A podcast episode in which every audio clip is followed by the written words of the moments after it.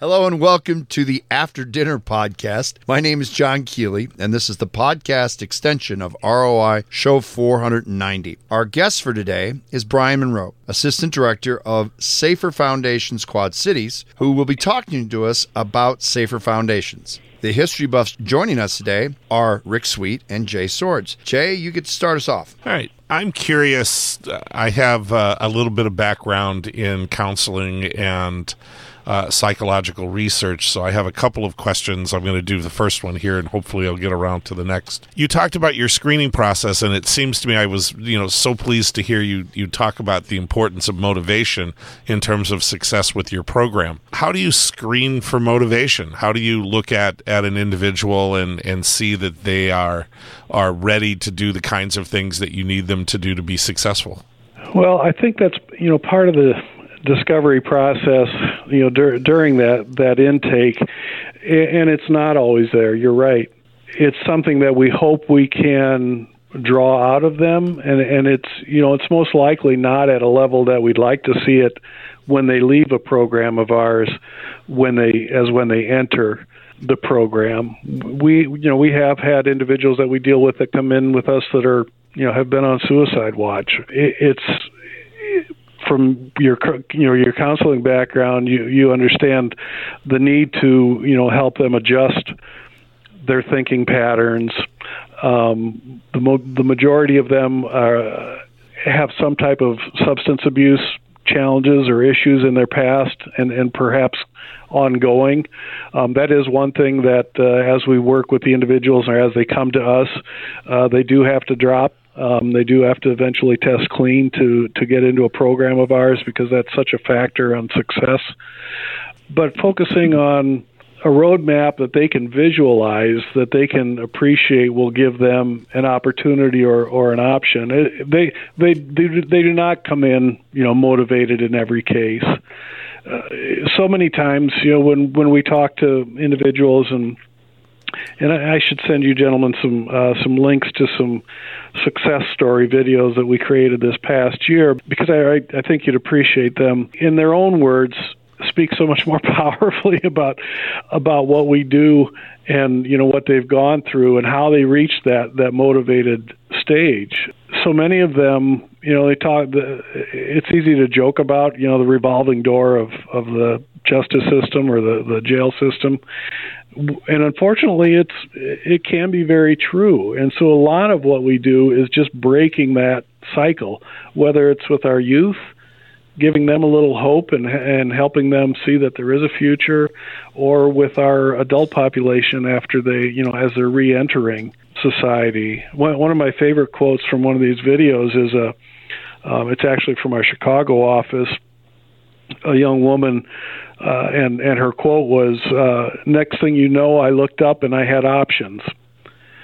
And it's the, that simple thought, you know, and we have to remind ourselves of it from time to time that the individuals that are working with, whether they're 16 or or 60, um, many of them have have never had the realization that there is something different or that or that there can be something different. There's a gentleman in town here who's on our advisory board, Jeff Wallace, who uh, did his time uh, many years ago. But Jeff Jeff likes to say that you know a lot of men come into the system broken and they've never been habilitated in the first place. So talking about rehabilitation isn't a reality.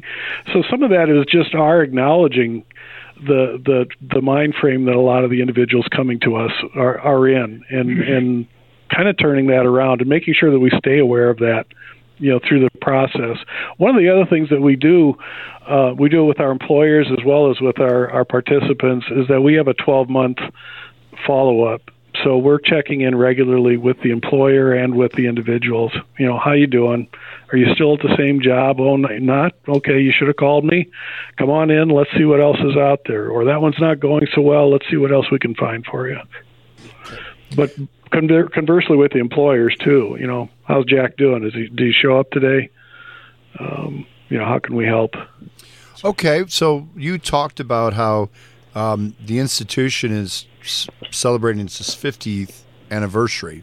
Um, it's been doing this for 50 years. Uh, how has the organization changed from its early days to how is it uh, helping people today? I think I think probably the the most significant change is that along the way th- there's a realization that the job isn't isn't the only thing you know that these folks need. Um, you know, it's the it's life skills, it's um, it's interviewing, it's writing a resume, it's how to be a good husband, it's it's how to, uh, you know, anger management. The pro one program that we have here in town that's funded by the Department of Justice, um, it's called Achieving Change Together or ACT, and that is pre and post release. So we're actually in the uh, we're actually in the work release facility uh, and and the juvenile uh, and the justice seventh judicial justice building, but that works with. Uh, our participants for that particular program receive intensive case management, cognitive behavioral, uh, what is it, interventions, job readiness training, financial literacy. So some real basic life skills that you know give them a sense of confidence. A lot of it is about just changing the mindset. Um, you know, on on what uh, what can be. I, there's a, you know another quote I think in one of the videos where um, gentleman's name is Stephen, and he says when I when I was released, I went back to what I knew, and I am where I am now because of what I learned.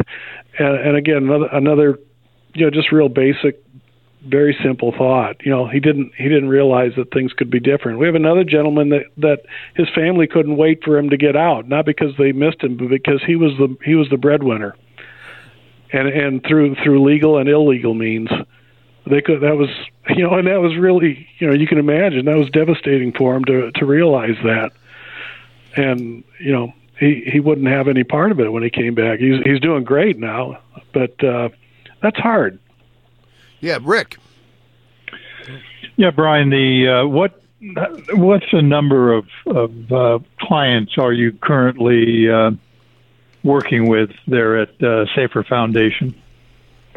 That that's a great question. We have um, over the course of a year, the organization as a whole, Quad Cities in Chicago, it's almost, it's a little over five thousand individuals that we work with.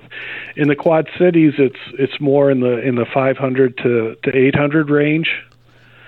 Um, I'm sorry, five hundred to six hundred range, and and that varies a little bit from program to program. Our youth empowerment program is structured again with referrals exclusively from Scott County, and that has six sessions over the course of the year, and that that runs roughly 60, 60 kids through that program. Our employment services, I think, is closer to 180.